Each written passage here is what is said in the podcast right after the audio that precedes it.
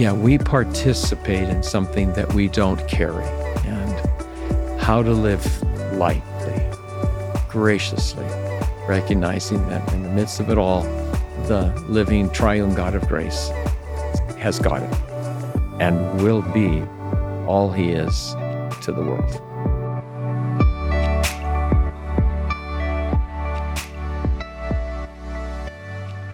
Hello, friends. It's Jaden. Thanks for tuning in to this week's conversation on the Canadian Church Leaders Podcast. Every year, we try to get Darrell Johnson on the podcast at least once. I think he holds the record for the most interviews here, and we have the joy of hearing from him again today. If you don't know Darrell, he has been preaching and pastoring for over 50 years. His journey of ministry has taken him all over the world, including countries like the Philippines, the United States, and of course, here in Canada. He is currently serving as a part of the teaching and pastoral team at the Way Church in Vancouver, BC, and is the author of a number of brilliant books, including Discipleship on the Edge, Ephesians, The Wonder and Walk of Being Alive in Christ, and his newest book, available for order now, That You May Live How the Ten Commandments Lead to Human Freedom. In Jason's time with Darrell, the two of them moved through quite a bit, including themes like the new and not so new questions that many pastors are asking today going the distance in ministry and marriage, the art of preparing and preaching a sermon, and the number one job every preacher must give themselves to, and to close, the Ten Commandments and how they profoundly and prophetically speak to our cultural moment. Okay, with all that said, I'll hand it off to our friends at World Vision to share about the incredible work they're doing in global relief, development, and advocacy. Then we'll go right in with Jason and Darrell.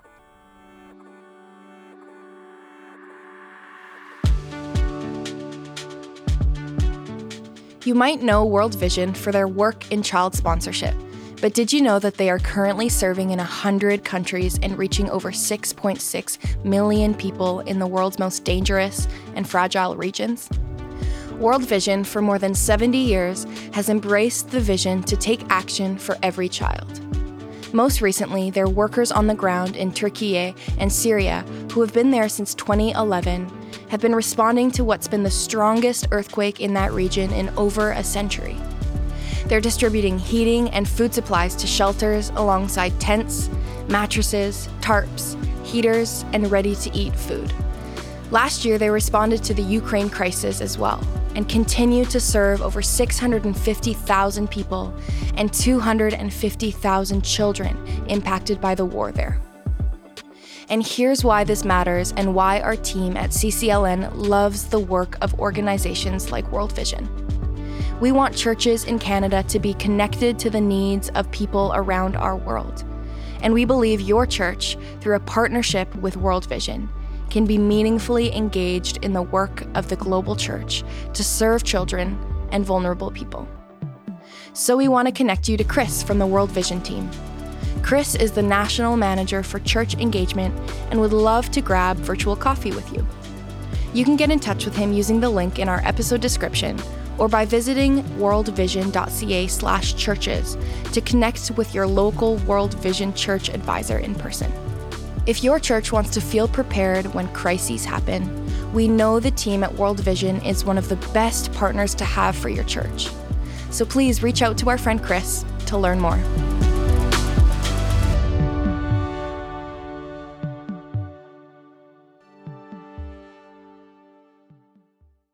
Well, Darrell, it's good to be together. It's been a while since we, you and I have hung out recently, like like ten minutes ago. Yes, but and lots of times since. But this is a, at least a year since you've been on the CCLN podcast. So welcome back. Thank you. Tell it's me about all, the last year. It's always good to be with you. always. Tell me about t- for those listening that what what's been meaningful since we last chatted on this podcast. Well, I would think that the most meaningful thing is the amount of time I've had with grandkids.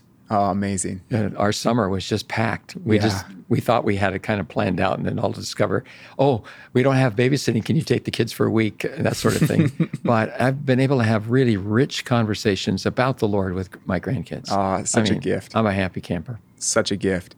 And there's a bit of a milestone in Sharon's life. Ah, oh, very good.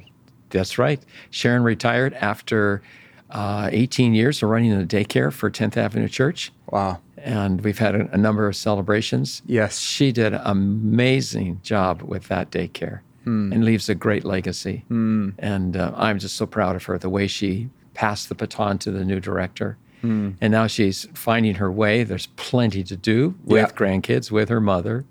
And of course, I'm a handful. You know, she's got to work with that. She's got to look uh, after you, keep you in line. Um, what does that what what does that mean for you as you think about a new chapter? I mean, how long you been married now? We're coming up 52, 52 years. Coming to 52. Congratulations. That's an amazing thing. And um, there's obviously very there's chapters, there's seasons in marriage. Yes. This is in some ways, you know, a new chapter. What what's sort of on your heart as you think about this chapter for your guys' marriage together and home together and ministry together? Oh, very good. Well, we'd like to do more together. So she was able to go with me on a trip to Nashville, and will be going with me on a trip to uh, Nova Scotia. And you and I were talking about different retreats, Yes. and I'm going to see if she can come and be part of that. I think She- people are just trying to get Sharon out, and so they invite you. Uh, but they're just trying to get Sharon, I, I get it. I get it. Yeah. Yeah, I could. I could see who the real, um, the real star is. the real pull, the real attraction. Well, I, I just see her blossoming, and the gifts that I've always seen in her that she not can now be able to express Yeah. more widely Yeah. than with children. That's not a minim- I'm not minimize that at all, but uh, her administrative skills, her capacity to listen, she's Mm. very wise. Um, I, I think she would uh, be an outstanding spiritual director. So we'll find our way on that. Mm. Yeah. But see, I, we've we moved to this uh, smaller condo. I think you know about where uh, independent seniors living. Yeah. It, virtually, I've been the one living in that um, house. Hmm. Yes. Uh, most of the day. So I, it's like I'm welcoming her back into my Yes. home. so learning how to adjust to the fact that I had all these hours of quiet and could Yeah. move from room to room, and now I, I share it again. Yes. It almost feels like at the beginning of marriage where you have to learn how to live together in the same house. Totally. It's fun. Oh, what a blessing. Um, I know that I speak for a lot of people um, when I say this that one of the reasons why I'm so drawn to you and many others is because you represent um, going the distance in ministry. You know, I know you'd be the first to admit lots of mistakes, lots of trip ups, um, self doubt, and all the stuff. Um, but not just in ministry, but in marriage, marriage and ministry. And so I just really honor you and Sharon Thank you. and the example of your marriage together. I look up to it. I know Rachel and I do a lot and enjoy friendship with both of you. I'm really Thank grateful you. for that. Thank you. Our joy. One thing I also know about you is that you spend a lot of time with pastors um, on Zoom, on the phone, in person, uh, at least a few meetings every week. And on top of that, correspondence. And that might be an understatement.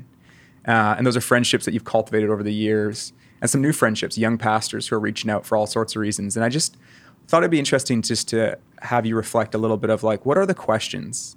What are the concerns or what are the themes that you're hearing come up the most in these conversations? If there are any themes at all that you can draw out.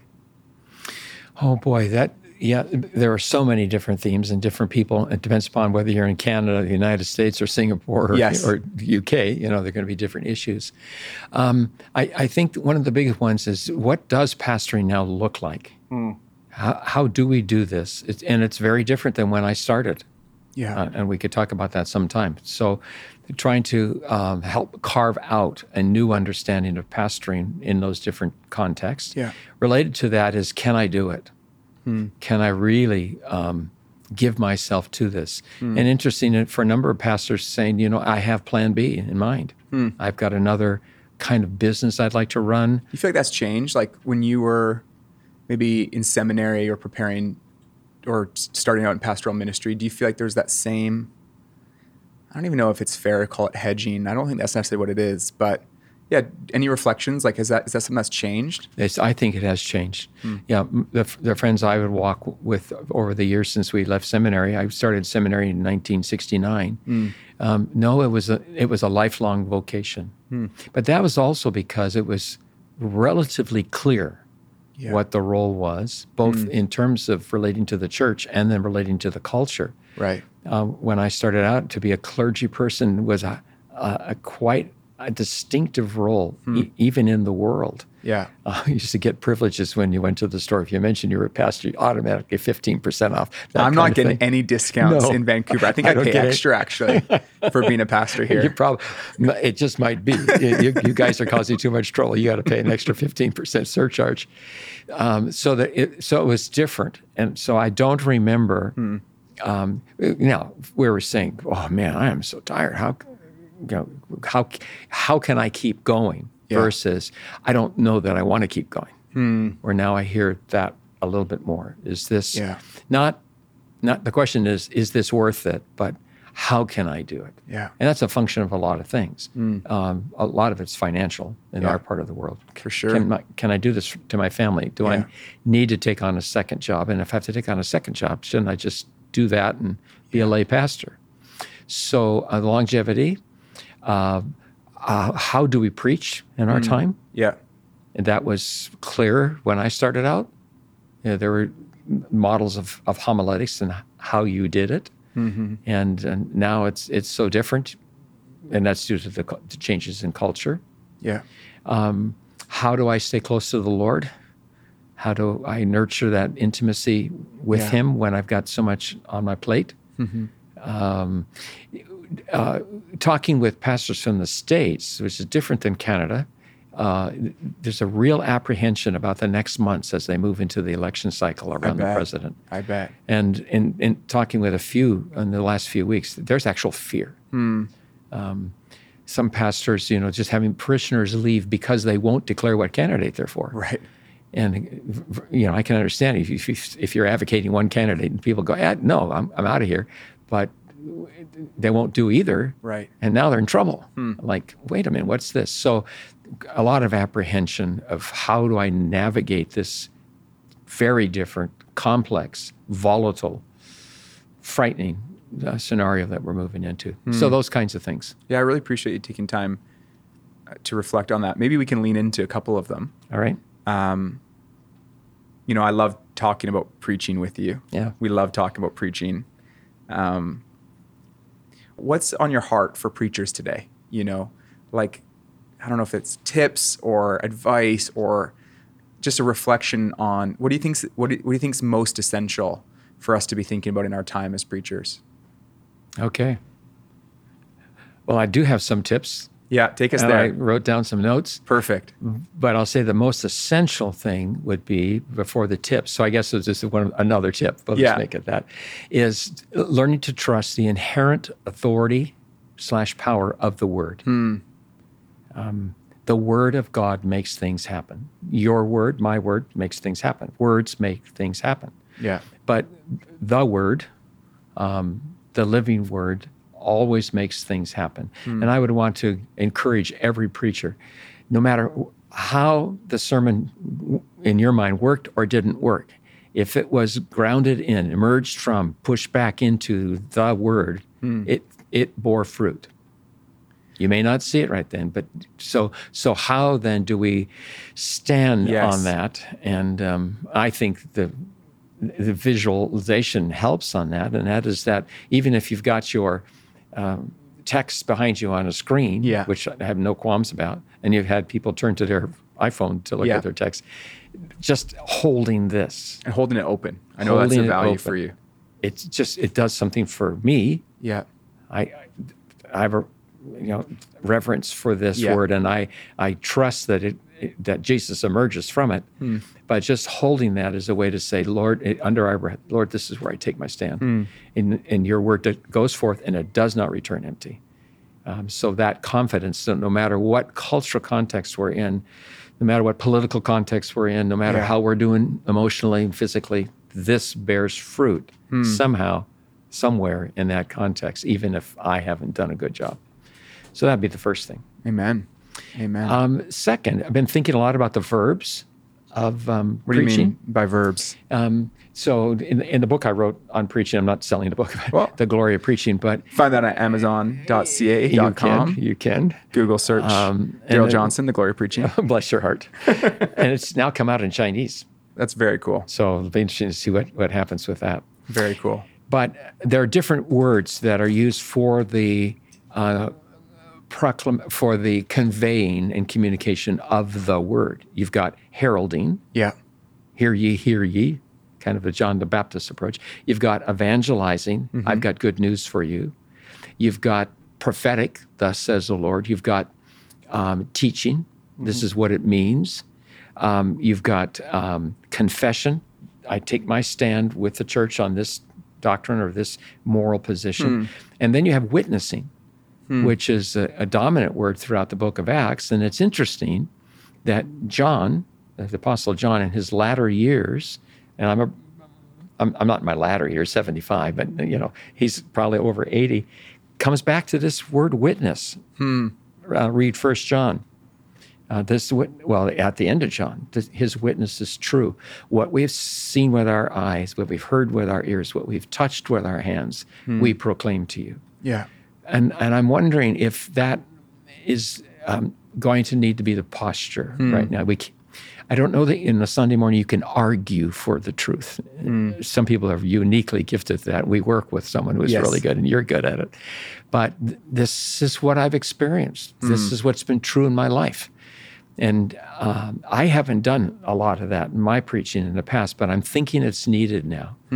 Uh, people need to hear that it worked for you Hmm. as the communicator. So Tell me a bit more. So, like, bridge that between you know the first point, standing firmly in the Word, and so you know because as I hear you talk about witnessing, I know that you're not talking about like a subjective opinion about things, but you are talking about a subjective experience of this yes, objective reality. yes, yes. Can you tease it out a bit more? So you would it, so a sermon would embody this.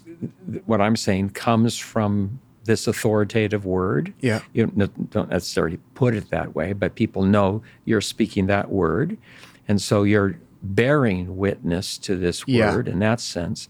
But somewhere along the line, say, "But I found Yeah. it to be true." Yeah.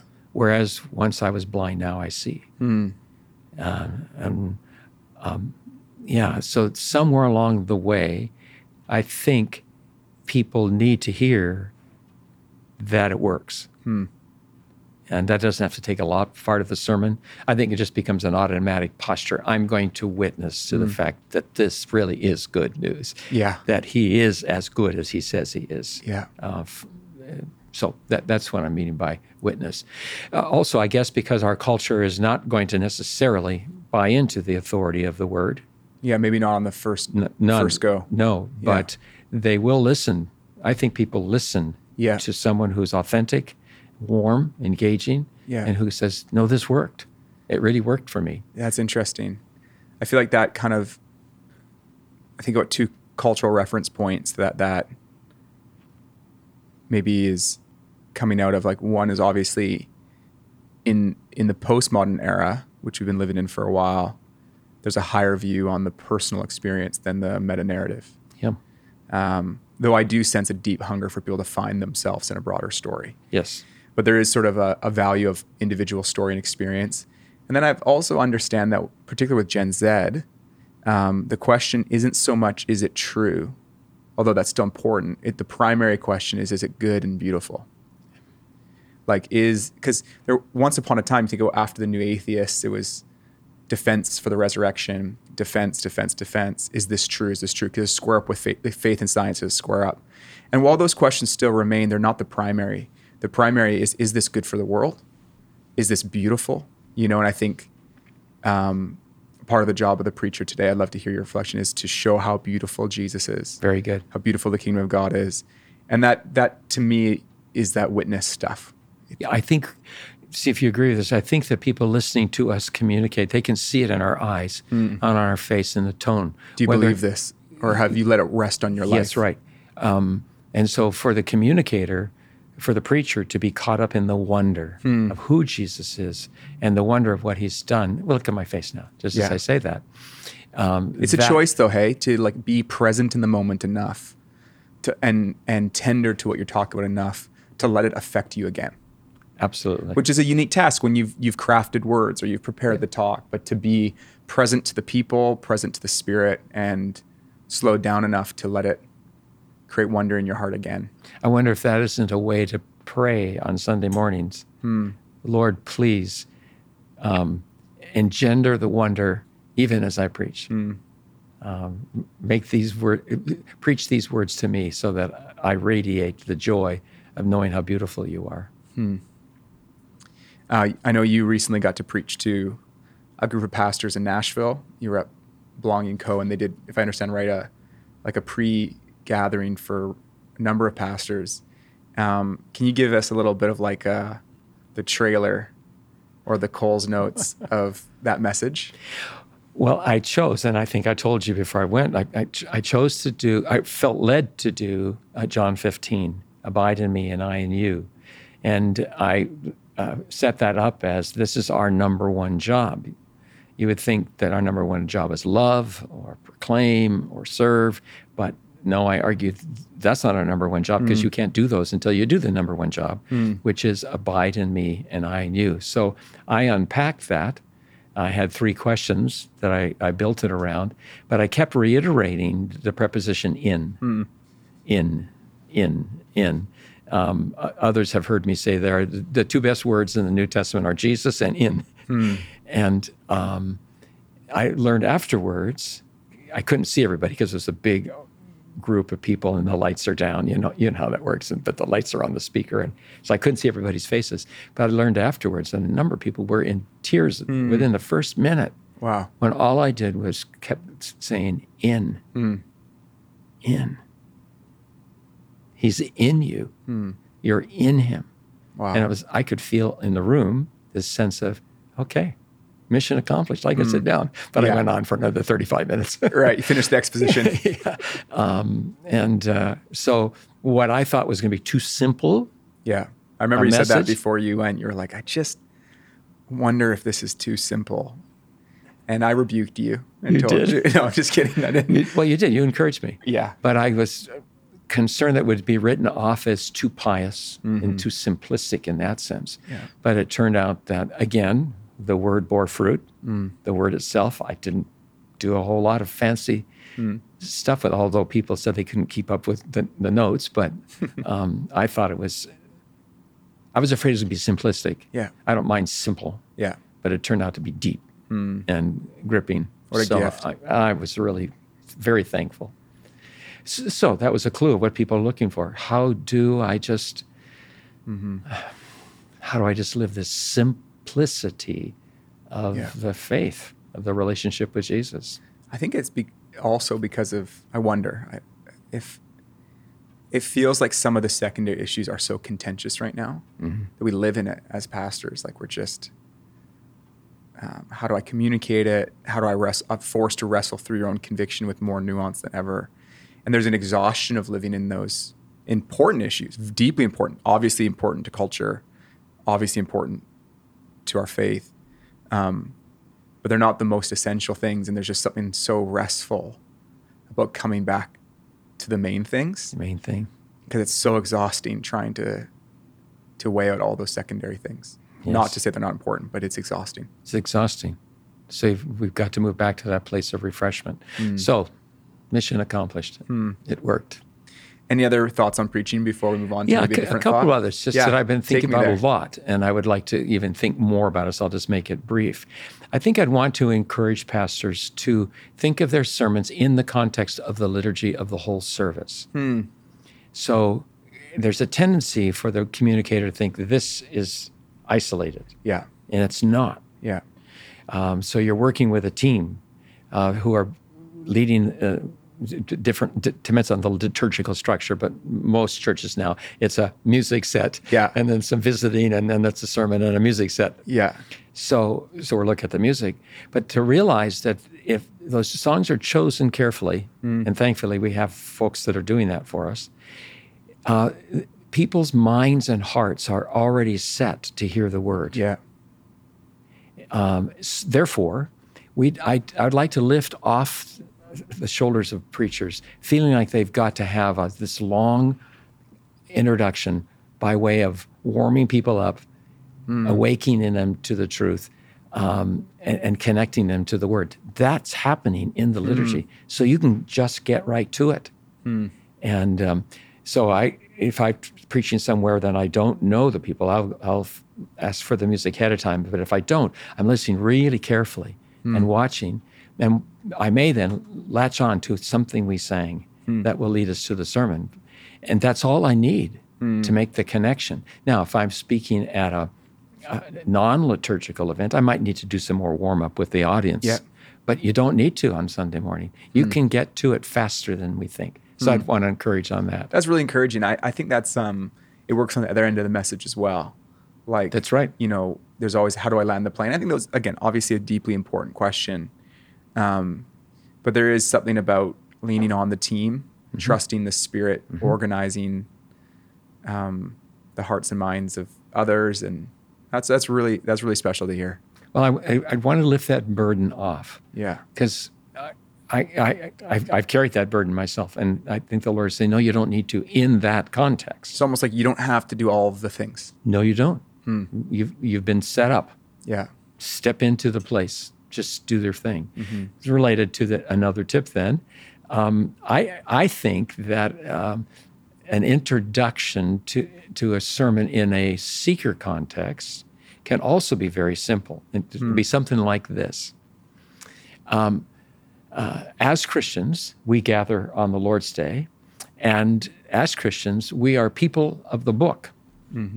And each time that we gather, we open to another section of the book, and it's my job to explain what we're going to read. So this morning, I'm going to invite you into page 95 or Yeah. whatever, a section of the book called Psalms. Yeah. And there are uh, uh, there are 150 of them, and the one I want us to look at today is number 92. Hmm. And I invite you to come with me into this. I don't think you have to say a whole lot more. Yeah. Because the visitor knows this is a different kind of experience. You don't have to. We don't have to apologize at all. They want to know what did I get into. Well, we're people of the book. We open the book. Yeah. And then related to that, I think the tone, and we've kind of already said this, the tone and of the, of the sermon could be, I'm going to tell you about mm. my best friend. Mm. Now you could even say that in a in a super secret context. If you if, if I invite you to give attention for the next X number of minutes, I'm going to tell you mm. About the best friend I've ever found. And then go. That's beautiful. So you can see what I'm wrestling with. Yeah. Trying to lift off the shoulders of preachers. that You've got to make all that happen. Yeah. No, no, we don't. Yeah. It, it's simpler than we realized. Hmm. So Are you enjoying preaching today as much as you always have? yes, uh, the hesitation was uh, lately the weariness has gotten Yeah. to me a little bit more. Yeah. That probably just age or doing too much or something else. But yes, well, you, you see what happens. I even on a weary time, Yeah. I get out there and if about the first page of my notes, I've got about a one minute. Or each page is about one minute. Yeah. By the time I'm through that, man, I'm I'm cooking You're in it. and I've yeah, Oh. and I will sit down and trust that it's worked. But I'll sit down in the seat next to Sharon and and I I'll say I, I did what I was born to do, Hmm. and I get to do it at 75. So good. I'm a very very fortunate man. So good. Um, I've got here.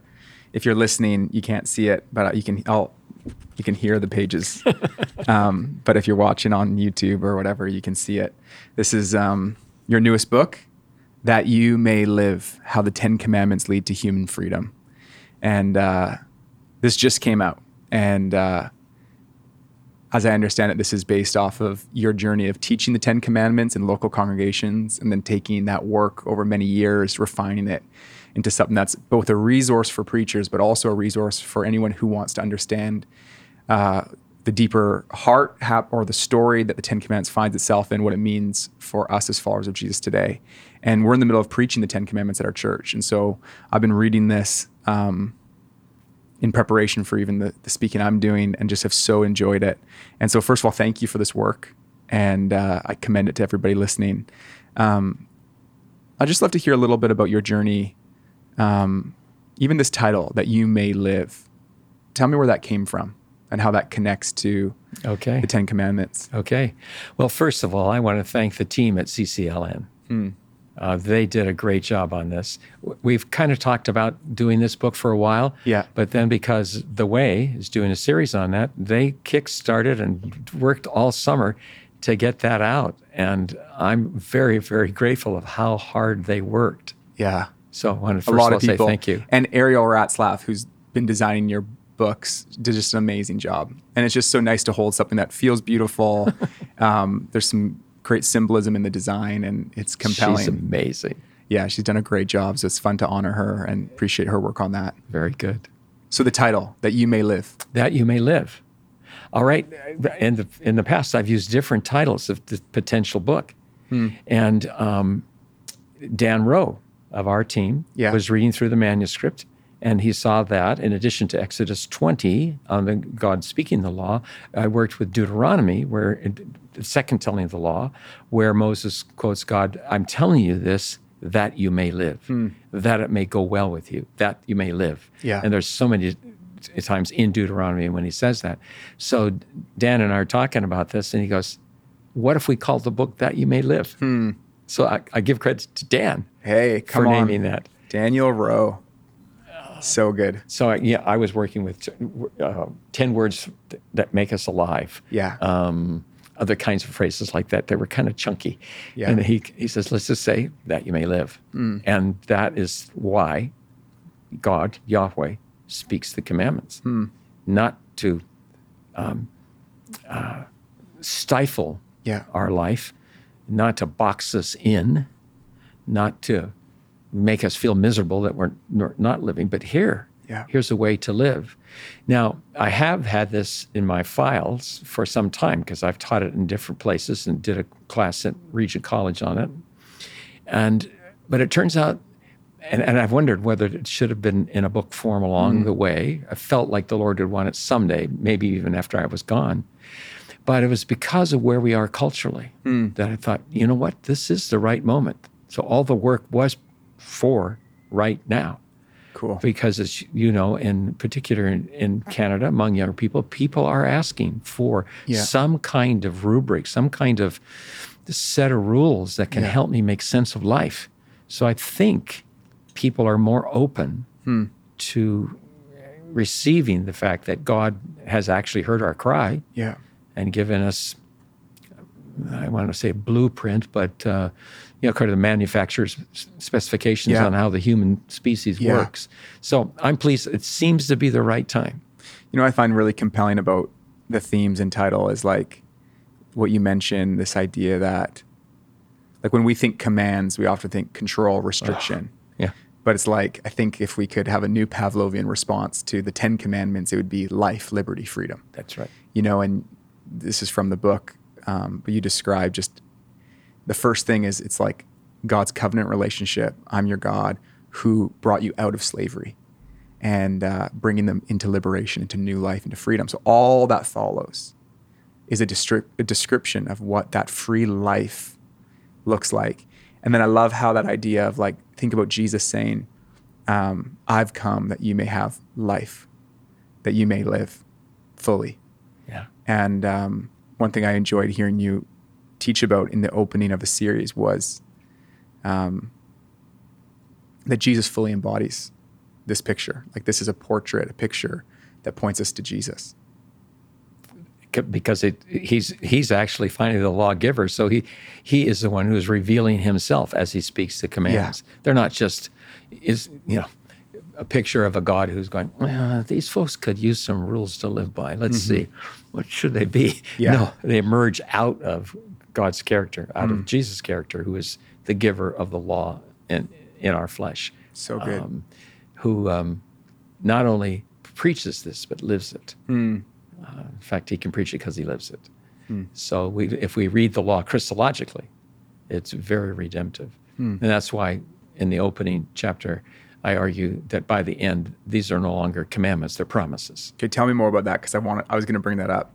I found that to be such a compelling thought that I think I don't want to misquote you that one day we will, as followers of Christ, I think uh, if I hearing you right, in the new heavens, new earth, we won't struggle to obey this. We will Tell me more. In fact, even before that, one day, I think we'll be able to say that. Yeah, I, there's there's biblical and theological reasons for saying the commands become promises. Hmm. The biggest one is what God speaks comes into being. Hmm. Back to the power of the word, the performative power of the word. God not only speaks to inform, but to perform, hmm. make things happen. So when He gives a commandment, ultimately it's a promise. It's going to be and then given his desire that you may live, he is going to bring all of this into being so that we actually are alive. So one day, there will be nothing between me and God, between you and God. Can you imagine that? Hmm. Be nothing between us. And you're referring to the first command. No First other, command. no gods between us before before me. There'll never won't be anything between us. Hmm. Second command: one day, you won't need to imagine me at all. Wow. Because I you will have come to know my own image in mm-hmm. Jesus so well. You know me. Yeah. You, you you don't have to do any imagining anymore. Mm. And imagining who God is gets us into trouble. We could we always imagine that out of our trauma and Yeah. pain and other things. Uh, one day you will, will not take my name in vain. I've given mm. you my name that you may call upon me, and you will you'll pray your heart out, and on, and on and on it goes. One day you will not commit adultery. Hmm. You will know what faithfulness is. Yeah. You will not need to desire somebody else, hmm. etc. And the, the, the one I love, then of course the tenth commandment: one day you will not covet, because you will be so satisfied hmm. in me, you won't covet anything. You'll just be so content That's in a relationship with me. Yeah, isn't it? Yeah. So that's why then I, Ten Commandments are still relevant for us. Well, we're it's just it's really special teaching this series with you and the team with Chris and Elita and Jeremy and others. And uh, I just really sense you said this that people are longing for a pathway, um, and even just just something that feels like clarity in the midst of the mud, the fogginess, and um, it's really special to watch what the Spirit of God does as this is being proclaimed. You know, there's just uh it's been really sweet. I don't know if you've just experienced it both as you've been preaching it, but also in and amongst the congregation. It's just been a really special. It's very special. Yeah, you, you remember I did, when I started the series. It's not. I don't, I don't say this in the book, but in the in the series, I'm feeling a little bit nervous about this. Doing this series in a, a, a context of au- Yeah. autonomy and antinomianism. Um, boy, the, the receptivity in the Yeah. in the sanctuary is really sweet. Do you sense that when you've preached? Absolutely. And and we still got a, a couple big hitters. You know, we got adultery coming up and Sabbath this week. I was working Uh, on that yesterday. Oh man, I can't believe uh, I'm going to do adultery in our show. Anyway, I, I think it'll, but I do think it'll be the same experience. You know, like I think there's a, a hunger for truth, yeah, something that works. something that works. Yeah, that transcends and Yeah, is anchored to something beyond just our fleeting moment. yeah, yeah, yeah. Any thoughts before we move along on on preaching the Ten Commandments? Like just as you've been, you know, some people. I, I was chatting with a pastor yesterday from Alberta who's uh, they're teaching the Ten Commandments right now. So Oh, really? Wow. Yeah, they're one week behind us conveniently. So he says he. I said, "Are you reading Darrell's book?" He said, "Yeah, it's helpful." Um, um, but yeah, any thoughts or reflections on you know on what it means to preach the Ten Commandments today? You want? I think we want to avoid two things. You want to avoid um, hopeless idealism, on the one hand, and oppressive legalism on the other hand. And we do that by reminding ourselves of the first line of the law, I, which you already quoted, I am Yahweh your God. The relationship's been established. Yeah, It's a done deal. yeah, We're in covenant. Hmm. So keeping this is not going to be unto establishing hmm. a covenant. And I, I'm the one who sets you free from the from from the land of bondage. I've already acted to save you. So this is not going to be the way to get saved. Hmm. This is the way to live saved. This is the way to live in relationship with me. And I think that keeps us from a hopeless idealism. yeah. How am I going to live up to that? Well, I don't need to live up to that in the in that kind of earning sense. Yes. And it's not the suppressive legalism. God has not put that on our shoulders in order to get somewhere. Hmm. So I think that that's what I would encourage preachers. Keep coming back to that. This is about a relationship. Earl, Earl Palmer, one of my mentors, mm. put it this way. Oh, I think it was, that must have been 52 years ago when Sharon and I went to a conference together before we were married up in Forest Home out of Los Angeles. A relationship already established, a freedom already won. Hmm. And if we can live in that space, That's then I think we can keep the law. We'll want to keep the law. Yeah. We'll be able to keep the law. Do I understand right that Earl Palmer recently passed away? Yes. Yeah, and you shared with me um, that there. I hope this is appropriate to bring up um, that you've experienced almost. I don't want to put words in your mouth, but like the loneliness or just some of the sorrow of seeing a lot of your mentors, uh, fatherly fathers in the faith, you know, pass on to glory, and how that's felt for you in your age and stage. Yeah. I, three mentors, two that I actually knew in person, one I did not know in person, passed away in this last year. Yeah. So when your first question, what what was the year about it? Yeah. I guess I could have started Yeah. there. So um, Earl Palmer, uh, who took me under wing as I was a, a young seminarian, uh, he was Presbyterian pastor. At the time, he was at Berkeley Press, and then went to Seattle, uh, the University Presbyterian Seattle. Was pastor of Union Church of Manila years Were you- before. before you pastored there. Yes, Yeah. and that's why I ended up there. So he advocated me there. Uh, he also advocated me to come to Regent. So he's Wow. very direct role in my life in terms of, of movements. But um, he's the one that gave me a love for expository preaching. Hmm. Just a winsome expositor. And you walk away understanding the text. You understand why he quoted C.S. Lewis's Chronicles of Narnia out of that particular text. Yeah. It wasn't just an add-on. So um, was a great encourager. And then uh, Daniel Fuller, the son of Charles Fuller, founder of Fuller Seminary, passed away just a few months ago. And he's the one who taught me how to read the Bible. Um, I owe to him uh, my ability to read the text clearly. Uh, he just drove into us. Um, that I, I, I can feel him on, on my shoulder Saturday night when I go to bed. Do you have the main point of the text? And can you account for everything else in the text in light of that main point? And um, just deeply r- rooted that in us with all of his gentleness. So, yeah, um, with both of those guys, I've I lost my father years ago. Um, I felt the same level of sorrow, losing a joy that they're both with the Lord, about the same age too. Yeah. Uh, but um, yeah, I felt that. And then Tim Keller. Yeah. I didn't, I never got to meet him. We went to New York one time and hope to do so, but listening to his co- podcast, listening to his sermon, reading his books, um, just a, such help understanding where we are culturally. But um, the the two I knew that I I miss, it's made me think of them. Um, uh, made me think of a lot of things, but I'll leave it at that.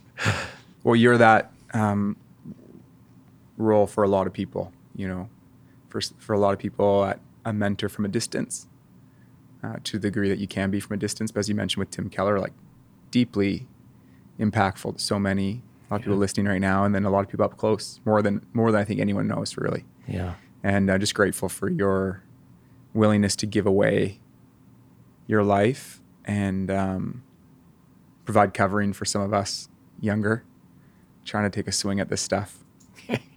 Very My joy. grateful. Very and you're, grateful. you're more than trying to take a swing. You swing very well. you hit home runs regularly. Well, it's a real joy to take time to chat today about the Ten Commandments, about preaching, about pastoring. Um, come again to the podcast. Okay. I'll just bring a recording along for the rest of the next time we go for a walk or something, and we'll just see if it makes for a podcast.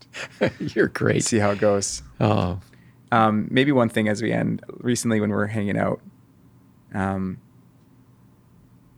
you mentioned Psalm Psalm 46 and what it was Uh. doing on your heart. oh yeah. Cease striving. Know that I'm God. And uh, I'm putting you on the spot a little bit, but I know that that was working on your heart and felt like something that God was, you know, breathing on in a fresh way in you and for others. And just maybe you can, maybe as whether it's like a benediction or a prayer or just a last reflection, we can end there. Okay. Well, Psalm 46 uh, begins with Do not fear, though everything around you should change. And that's what we're going through. Yeah. And we could do a whole podcast on that. We need Mark Sayers to really make He'd this help, clear for us. he'd help know just how much is changing, Yeah, how much is changing. how complex it really it's is. just all changing all around us. yeah.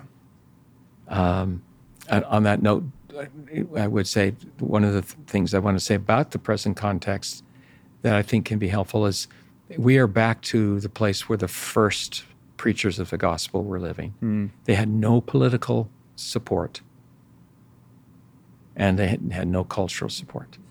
The culture did not endorse the agenda, and the political realm did not either. Well, the political realm was starting to get threatened with this whole thing of Jesus as king. Um, so we're back to that context. But anyway, right now we're still going through this huge change. Therefore, do not fear. Why? Uh, there's a river that, that runs through the city of God. It, it, and it doesn't, it doesn't um, run dry. Uh, the Lord of hosts is with us. The God of Jacob is our stronghold. And then that line in verse 10 cease striving, know that I am God. And then this is the line that we talked about I will be exalted among the nations, I will be exalted in the earth. And the, the, what, what grips me about that is he is in charge of his own glory. He's the one that is going to make sure that people know him and know who he is. And we get to participate in that, but it's not on our shoulders. I don't have to make it happen. It's a good word. So I guess we could translate to Hebrew, chill out. is that is that the technical Hebrew? I don't think so, but uh, let go Yeah. works. Yeah. So um, I would want for all who are listening um, to realize that, yeah, we participate in something that we don't carry. And how to live lightly, um, graciously, recognizing that in the midst of it all, the living triune God of grace has got it and, and will be all he is to the world. Amen.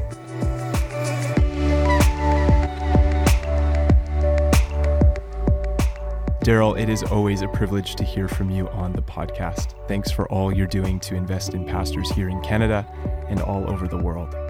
If you're looking to order Darrell's newest book on the Ten Commandments, That You May Live, just head to daryljohnson.ca slash books to get your own copy. Now, before we say goodbye, I want to say a special thank you to Nick Corbin for arranging and editing this interview, Jason for facilitating the conversation, and to Rachel Sousa and Will Lee for adding your voice and touch to this episode. The Canadian Church Leaders Podcast is one amongst a few things that we do at CCLN to strengthen pastors in Canada. These conversations, along with our gatherings, cohorts, and resources, are made possible by a generous community that believes that much can change in a church and in a place when the pastor gets healthier. If this mission of strengthening pastors is something that you feel your heart being moved to, we want to invite you to join our giving community at ccln.ca/slash give, where you can make a one-time or regular donation. And for pastors who have already found our work at CCLN to be helpful, we want to invite you and your church to partner with us. You can find out more about that at ccln.ca slash churchpartners. Thanks for considering becoming a part of this community that's lifting up pastors across our nation. Well, that's it from me today. In light of this conversation with Darrell, we hope that you're able to more confidently stand on the truth and power of God's word in this time. Bye for now.